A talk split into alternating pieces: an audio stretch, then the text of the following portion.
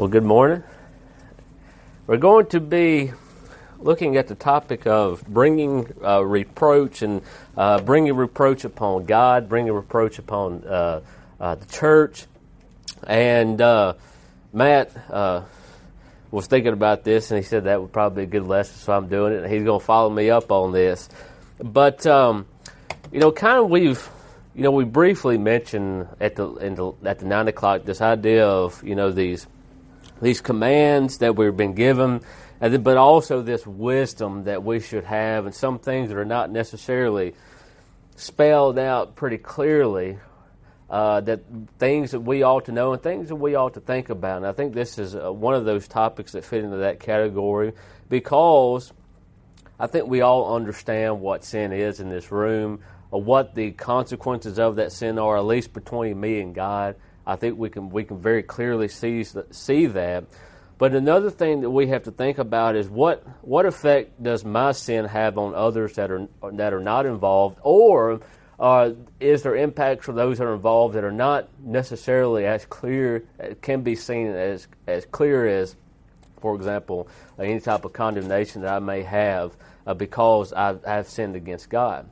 And we're going to be looking at several verses that that talk about this idea of bringing reproach upon God, and we can see clearly that God God is very concerned about how other people views him and how your sin or what you may do, how that can impact other people's view about him. And for example, in 2 Samuel chapter 12, verse 14, this is the context of the sin of David and Bathsheba. Nathan comes to David, tells him of his sin, David recognizes his sin. He knows that he has sinned, but notice what he says. He says, However, because by this deed you have given great occasions to the enemies of the Lord to blaspheme, the child also who is born to you uh, shall surely die.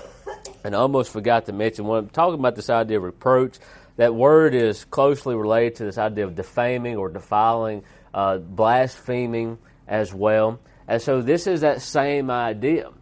And so he sinned, and God says his sin's forgiven. But notice also what he's saying that your sin not only was was the sin as itself is a problem, but there are consequences outside of that that I'm going to punish you for. And the reason being is, says, You have given great occasion to the enemies of the Lord to blaspheme. And because of that, that child is going to die. So think about that for a minute. Why, why would the enemies of the Lord be concerned about what David's doing? You think about that for a minute. You, he's a king,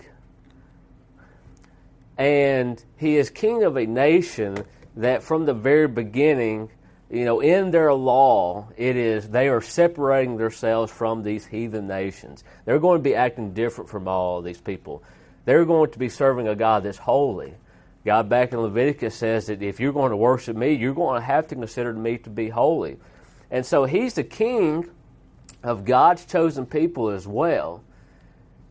And so not only is he king, he was actually chosen by God to be king. And so the Gentiles, those nations around, they would understand, obviously they would understand David's the king, but it's probably, I'm, I'm sure that news would have got out of this, of, of God uh, from the Jews saying that God had chosen this person to be king. And so this person who God has deemed fit to serve uh, or to be king for his people, he breaks God's law. And you just imagine if you had all those nations around him that are, you know, they're they're seeking to destroy that nation. They're always at, seemingly always at war uh, with uh, Israel. That when they see David doing this, you just think about the I guess you would say, the ammunition that they would have against uh, David and his people and the God that they serve. And so he's going out doing this. You could imagine them saying, well, they're, they're, he's doing the same things that our kings are doing or our, our people are doing. What difference is it between them? What difference is there between their God and our God? And so uh, we can see here that, you know, because of that, that those people in those nations, they're going to be thinking differently about God now because of what He's done. It's going to reflect that their perception of God is going to change because of what they see His people uh, doing and clearly uh, breaking their law. Also, another uh, story in 2 Kings chapter 19. 2 Kings chapter 19.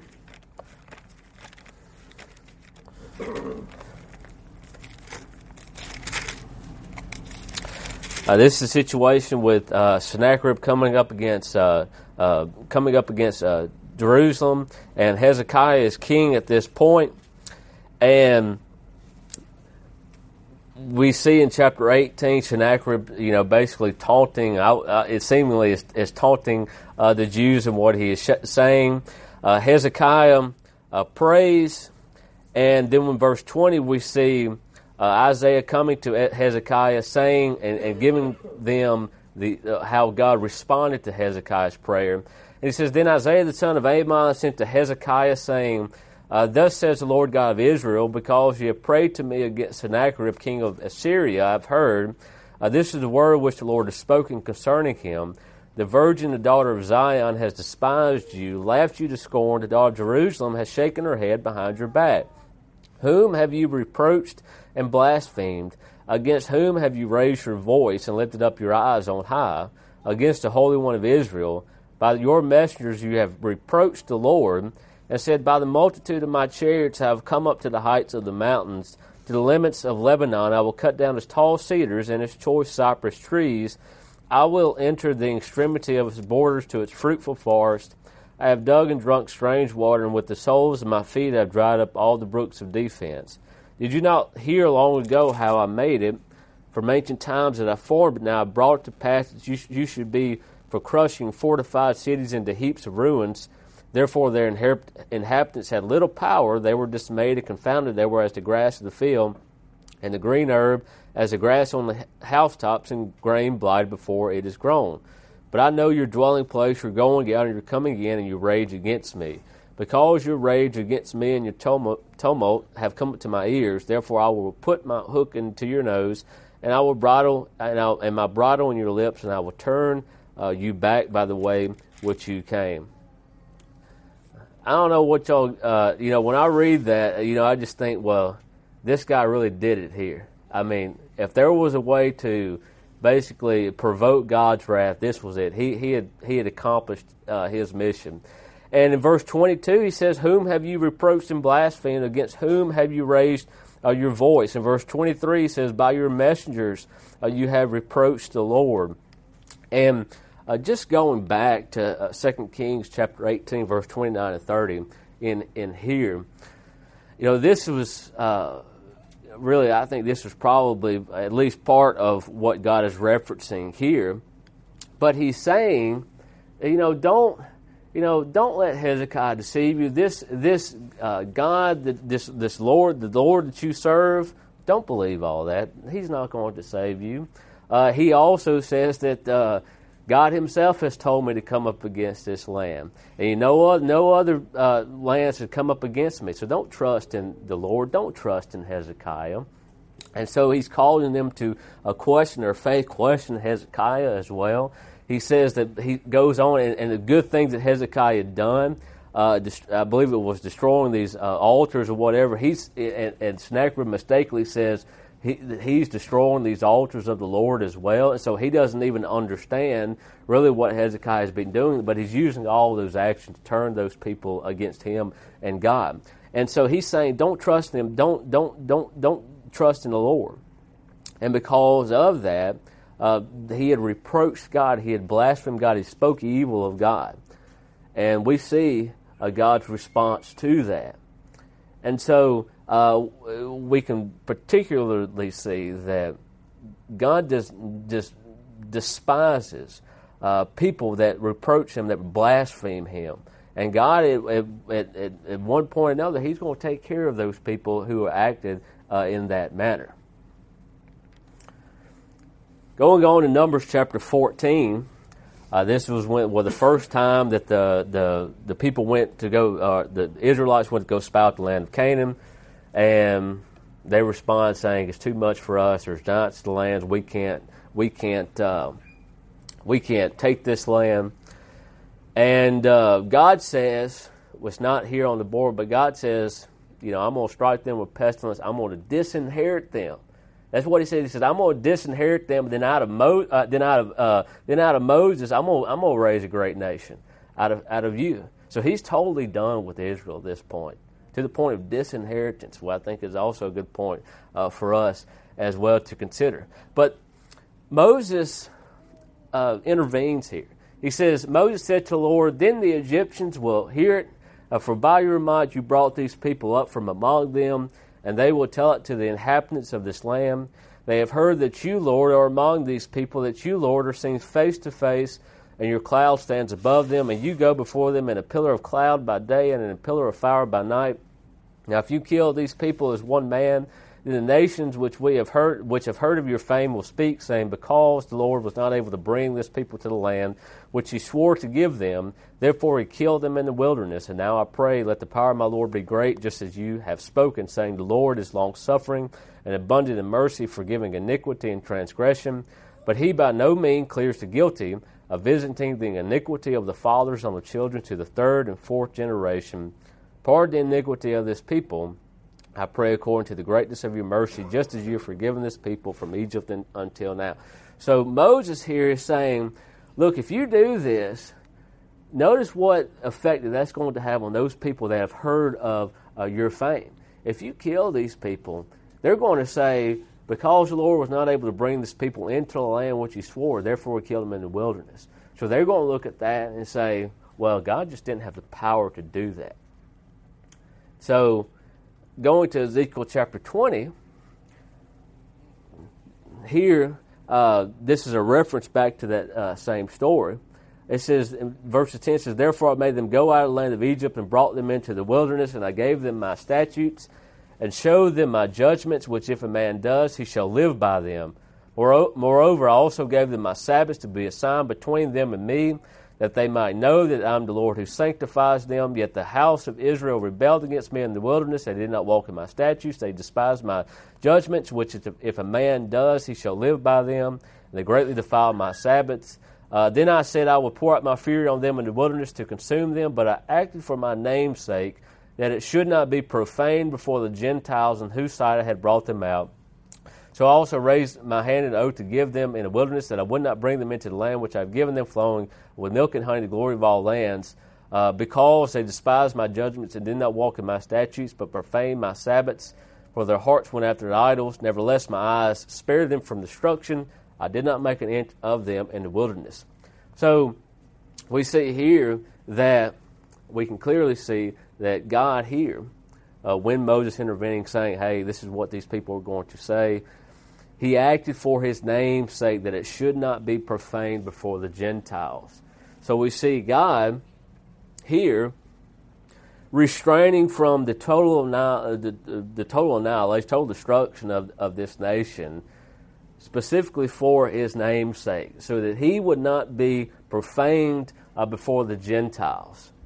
And so we see God issuing judgment because his name has been blasphemed or will be blasphemed or profaned. And then here we see, well, God is, he still punishes Israel, but he's not totally annihilated him because of his name. And so, again, notice what all this is about. He's saying, I, I, I'm going to make sure that the Gentiles don't profane my name. They don't. They're not going to be blaspheming. They're going to see me. They're going to see my righteousness. They're going to see my long suffering because I was, you know, I, I would have been totally justified to destroy these people.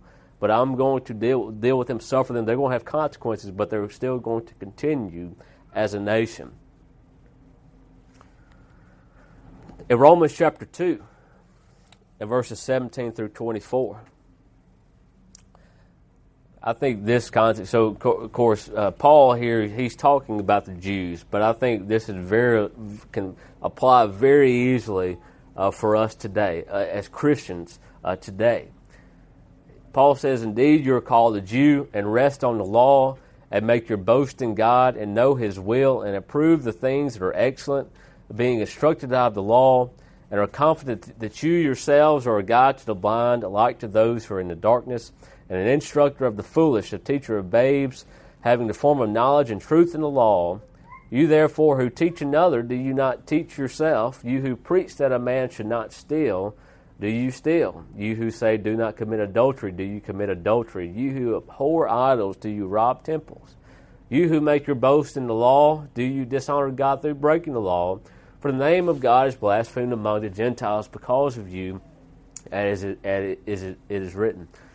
And so we can see uh, uh, throughout the scriptures, uh, we can look at the, what we've been studying at 9 o'clock for the last uh, several weeks that these people they they thought very highly of themselves. They thought that they they knew the law, and of course they had knowledge of the law, but they they they would teach these people to to to to you know act in obedience to this law. That you they're going to be teaching them. They're going to be an instructor of the foolish, as verse twenty says. But then he turns around and says, "You teach all of these things, and yet you do the same things that you teach against." You teach a man not to steal, you steal. You say don't commit adultery, but you commit adultery. And because of that, the name of God is blasphemed among the Gentiles. You dishonor God through the breaking of the law. And so these Jews, again, this holy, supposedly holy, righteous nation, they wouldn't want anything to do with these Romans at, at this time, but yet they're acting in ways just as just as bad as these Romans are, the people around them are. And so why would why would those people seeing all those things be motivated to serve this God? You think about that. You know, why would these people why would these people consider serving these gods when I could when I can go serve my gods and we can all do the same thing. And it's the same logic and the thought process that goes on today. You know, why would I why would I be a part of uh, this congregation or this church when I can just go do my own thing and I still act better than all them all they do? They're just a bunch of hypocrites, and and that doesn't make what they're saying true. They're still going to be held accountable for God. What God's God's truth is still going to be truth, regardless of, who's preaching it. What the Jews was preaching was truth, but it's their perception of that because of our actions that affect uh, their believing or, or, or, or, lack of belief in God. And so not and so people, you know, their perception of us uh, affects their, at least to some degree, can affect uh, their belief uh, in God. And so when we're thinking about our own sins, especially when we were talking about this idea of repentance last week, this public confession or and this repentance over this public sin, that when people see this, that it's not it's not just between me and the person I've sinned. Well, there is it's between me and uh, the person that I've sinned against, but also there's other people uh, impacted by this. If you're a member of this congregation, you go commit that that sin. I can be impacted by that because they're going to sit there and say, "Well, oh, you go to this church where so and so who's was caught drinking last last night." y'all two worship with the same group, uh, same congregation. Well, that says something about the congregation. And I'm going to mold my uh, view of you because of what these other people are, are doing. And this is what the Gentiles were doing here. And so we had a lesson a while back, I think, on a reputation of a Christian and how important that is. And that plays into this idea of blaspheming or reproaching uh, God. Matthew chapter 11, notice, so they, they, they were, uh, you know, they were claiming to be teachers of the law, but they just, they just had this hard heart. They were stiff necked. And Jesus here in Matthew chapter 11, he says, you know, all these different uh, nations, uh, you know, this Tyre and Sidon, you know, they would have, they would have repented long ago if they, if they seen the things that you've seen you know these uh, immoral, you know, known for the these countries that were known for their immorality. Uh, you know, and so it, here in verse 24, referencing to Sodom as well, you know, just you know, full of of, of sin. And he said, if, if these people would have seen seen this, they would have repented. If Sodom would have seen this, they, it would have remained until this day. So they would have repented as well. And so they have had all these mighty works. They're doing. They've seen these things, and yet they don't believe. And so God here, you know, going back to what we see in Romans chapter two, uh, they're you know what they're doing and their lack of belief in the law and the prophets is is is causing God's name to be blasphemed amongst the Gentiles, and so they're going to be punished for that. And just their general lack of faith uh, in the gospel as well, it's going to be, uh, as Jesus puts it, it's going to be more tolerable for Sodom, Tyre, and Sidon than it is going to be for those people uh, that just refuse. They have they have everything. They've been given all this information, yet they still refuse to believe Him. And so God is going to uh, condemn those who act in this manner. Right? So God was blasphemed because the Jews knew God's law yet uh, did not follow it. And so, again, that's the same for us today. God can be blasphemed if I don't follow God's law for me today. And again, it kind of similar to what we've talked about again at 9 o'clock. If I say that I'm knowing Him, that I know Him, that I follow Him, that I believe Him, and I don't do what He's saying, I'm a liar. The truth is not in me. Can't get any more clear than that. And so, uh, and again, if I know know Him, I ought to be following in Him.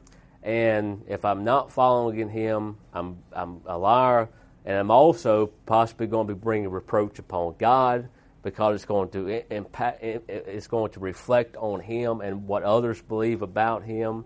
Uh, that this person that's a follower, that the, that God must uh, not be not be a holy God, or must not be uh, you know must not be a that much of a God uh, if he lets his followers just do whatever they want to. There's no standard in which they follow, and their, his followers himself, their followers himself, uh, don't follow what he has given us. 1 Corinthians chapter 5 verses 1 and 3. I'm sure all of you, most of you, know these passages of scriptures. It says, uh, It is actually reported that there is sexual immorality among you, and such Sexual immorality is not even named among the Gentiles that a man has his father's wife. And you are puffed up and have not rather mourned that he who has done this deed might be taken away from among you. For I indeed, as absent in body but present in spirit, have already judged, as though I were present, him who has so done this deed. So here we have situation of sexual immorality. A man has his father's wife. Notice what Paul says about this. He says, the Gentiles don't even do this. The Gentiles know that this ain't right. And it says, you or Christians are doing this. And it says, not only that, it says, you are puffed up you're, and you haven't mourned. You ought to be distraught over what's going on, but you're puffed up. And he says uh, that he who done this deed might be, might be taken away from you. And so, uh, you know, think about this you know, what do you think a Gentile thought about these Christians and, and their faith? So Gentile through Corinth, and they they see what's going on, and they they see, well, I wouldn't even. That's you know. That Corinthian church is calling out our immorality. They're saying we ought not to be doing this, that, or the other, and yet they're doing these immoral things. It's clearly immoral, and things that we wouldn't even do. And so it would be it would be hard for me to rationalize being a part of, or at least as a Gentile, being part of a group uh, that is engaging in activities that I wouldn't even participate in. That was it's so immoral that the world itself just just seemingly out of its own just understood that this isn't supposed to happen. And yet these Corinthians who claim to, or this, this church who claims to hold themselves to this higher standard are doing these things that we wouldn't even participate in.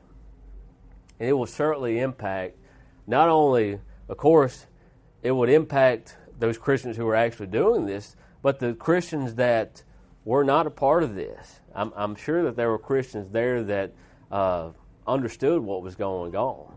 It may have just been one or two, but you know, even those that, even if they uh, did not, were not participating in this, it would impact them as well certainly would impact how we think about uh, God.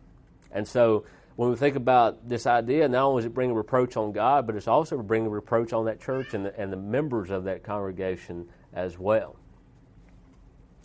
And so again, if I commit sin, not only do I think about what the consequences for me is, but also for those if there if that if that sin gets out and it's publicized. What how what does that say about the congregation which I'm a member at? What does it say about my family? And so there's other people in this equation that we have to consider uh, when we when we are thinking about uh, engaging in some type of sin. In James chapter 3 and verses 1 through 5, it says, My brethren, let not many of you become teachers, knowing that we shall receive a stricter judgment, for we all stumble in many things. If anyone does not stumble in word, he is a perfect man, able also to bridle the whole body. Indeed, we put bits in horses' mouth, that they may obey us, and we turn the whole body. Look also at ships. Although they are so large and driven by fierce winds, they are turned by a very small rudder whereof the pilot desires. Even so, the tongue is a little member and boasts many things. And so James starts talking about let not many of you become teachers, knowing that we shall receive a stricter judgment. And it, and it goes on and he starts talking about the tongue and the power of the tongue. And I think we can all understand that. I, I believe what James is saying here uh, primarily is if you're a teacher, you better take care of what you're saying because you, what you what you say is going to be influencing others. And if you're teaching something that's not true, you're leading others uh, in these false ways. Uh, you're, as Jesus puts, you're a, a blind leading the blind, so to speak. That you don't know the truth, and you're leading those people in the same way. But also think about how a teacher's action uh, can impact those that are that are listening to his teachings as well. There was a situation here in Columbus just happened just a few weeks ago. Preacher at one of these churches locally engaging in something that is very sinful. Won't mention what it is, but you read the newspaper about it, and these people that were involved with it, it's changed their view on lots of things. You know, there's you know, and, and so it's going to have a lot lasting impact on how of course, they view that church in which that preacher was part of, but also how they view God. You know, at least in their minds, is how does, you know, you know, am I going up against? Somebody wrote, says, am I going up against God by speaking out about these things that this preacher was doing? And so, obviously, they weren't. But you can see how uh, people can be misled by these people, and these people in, the, in, in this authority uh, how much influence uh, they can have over those over those that are listening to those uh, teachings. So God condemns those that are teachers and not doers of the words. It's just what we talked about in Romans chapter two. So if you're not a teacher, if you're teaching this, and of course, obviously, if you're holding to these false teachings, God's going to condemn you. But also, if you're not holding to what you teach uh, in and of itself, uh, you're going to be condemned. And those who do not follow the word or hold to false teachings bring reproach upon God and the church. And so, for us standing here teaching, and also I think that, that anybody, any of us is doing any type of teaching, even if that's just evangelism, uh, what we say matters and holds a lot of weight for those that hear those things. So, moving on, we'll spend a little bit uh, on what should be the Christian's reputation? How should those of the world uh, see us? And if you remember, again, I did this lesson on reputation. You'll see some similar things. I was looking at this topic and I was like, this just fits pretty good uh, in here. That so we've seen how uh, we can bring reproach upon God and the church and uh, those that are around us. And in Matthew chapter 5, verses 14 through 16, we see how Christians ought to truly be. It says, You are the light of the world. The city that is set on a hill cannot be hidden. Nor do they light a lamp and put it under a basket, but on a lampstand, and it gives light to all who are in the house. Let your light so shine before men that they may see your good works and glorify your Father in heaven. So they're going to see you. So he puts it as a, you know, you're going to have a light, uh, a light on a lampstand. So when somebody sees you, it's not they're going to they're going to see something different, even if they're not really seemingly this idea is not even if they don't talk to you a lot, even if they just pay attention to the things that, you, that you're doing, they're going to see something that's different about you. They're going to, and they're going to and they're going to uh, know uh, and, at least uh, and they're going to see that you're probably at least in this area probably that you are a follower of God simply by your action and of course by of course by the things that you talk uh, uh, and say as well. But he says, Let your light so shine before men that they may see your good works and glorify your Father in heaven. So you're going to be busy about uh, doing God's will. They're going to see those good works that you have done, and because of that, that's going to glorify your Father in heaven. So they see you see the contrast of committing these sins that blaspheme God versus seeing your good works and glorifying your Father. You see how that works. So that again, uh, what you're doing uh, has uh, an impact on others' perception of God. If they see that you're truly following God, they're going to say, you know, probably a lot of them is going to say, well, that's just a breath of fresh air. Somebody's really doing what they claim to believe. But they're going to, it's going to uh, change or at least influence how they see uh, God. So we should be lights to the world. In Colossians chapter 4 and verse 5, it says, Walk in wisdom towards those who are outside, uh, redeeming the time. And so, again, there's going to be, of course, I think we can recognize the difference between sinful and, uh, and non sinful activities. But here he says, walk in wisdom towards those who are outside. So there's going to be some things that that may or may not that aren't sinful in themselves that I may engage in because of those that are around me. Uh, as Paul put it, to a Jew I became a Jew. There's going to be some things that I may do uh, because um, you know the the end goal of that. You know, I want them to bring them uh, to God. And he also says redeeming the time as well. So it's this seemingly this idea. I get this idea of kind of this urgency that you are you're paying attention to what you're doing and recognizing that uh, you know you ought to be busy about these things and every opportunity that you have you're you're taking those uh, opportunities and so we're always representatives of Christ and we should act in that way and so I'm not going to be pushing my will on somebody uh, if I if I don't have to. You know, if this is if I'm engaging in something that's not you know if it's not a sinful activity, I ought to be willing to yield uh, to others and what they would like to do. In 1 Peter chapter 2 and verse 12, it says, Having your conduct honorable among the Gentiles, that when they speak against you as evildoers, uh, they, they may, by your good works which they observe, glorify God in the day of visitation. And so, along with this lesson, I think there's uh, uh, we have to understand that there's going to be some people that's going to speak evil against Christians no matter what they do. Recognize that. Peter says that. They're going to speak against you as evildoers. But he says, You still have your conduct honorable amongst them. And even though they view you as evildoers, they're going to see your good works and they will glorify God in the day of visitation. They're going to recognize that even though they don't have, they don't want nothing to do with God, they recognize your good works and the good that you're doing. And because of that, uh, it says that they're going to glorify uh, God in the day of visitation. So we see that we're always representative of Christ. We ought to always strive to have our conduct honorable amongst Gentiles, amongst those who are outside and always be mindful of, you know, again, you know, what my actions say about, of course, me, but also about God, about the, the church as well. And so it's not just as simple as, well, I've sinned and now I ought to repent against God. There's other things involved with it that I need to pay attention to and be careful of, especially if it's a sin of a public nature. I want to make sure that I make those things right uh, publicly as well. And so uh, this is the end of the lesson. I hope it's been uh, useful uh, for all of you. Uh, we do have uh, extend this time of invitation here. If there's someone here who's not uh, walking in a manner that's worthy towards God, if they're maybe if they've brought some type of reproach upon God by their actions, we certainly offer any type of prayers that we may give. If you need to confess anything, or if you're not a Christian and you'd like to be a part of the kingdom. Uh, we'd certainly like to talk, with you, talk to you about those things, and I certainly would love for you to uh, become one. And so, if you have any need, uh, please come forward as we stand and as we sing.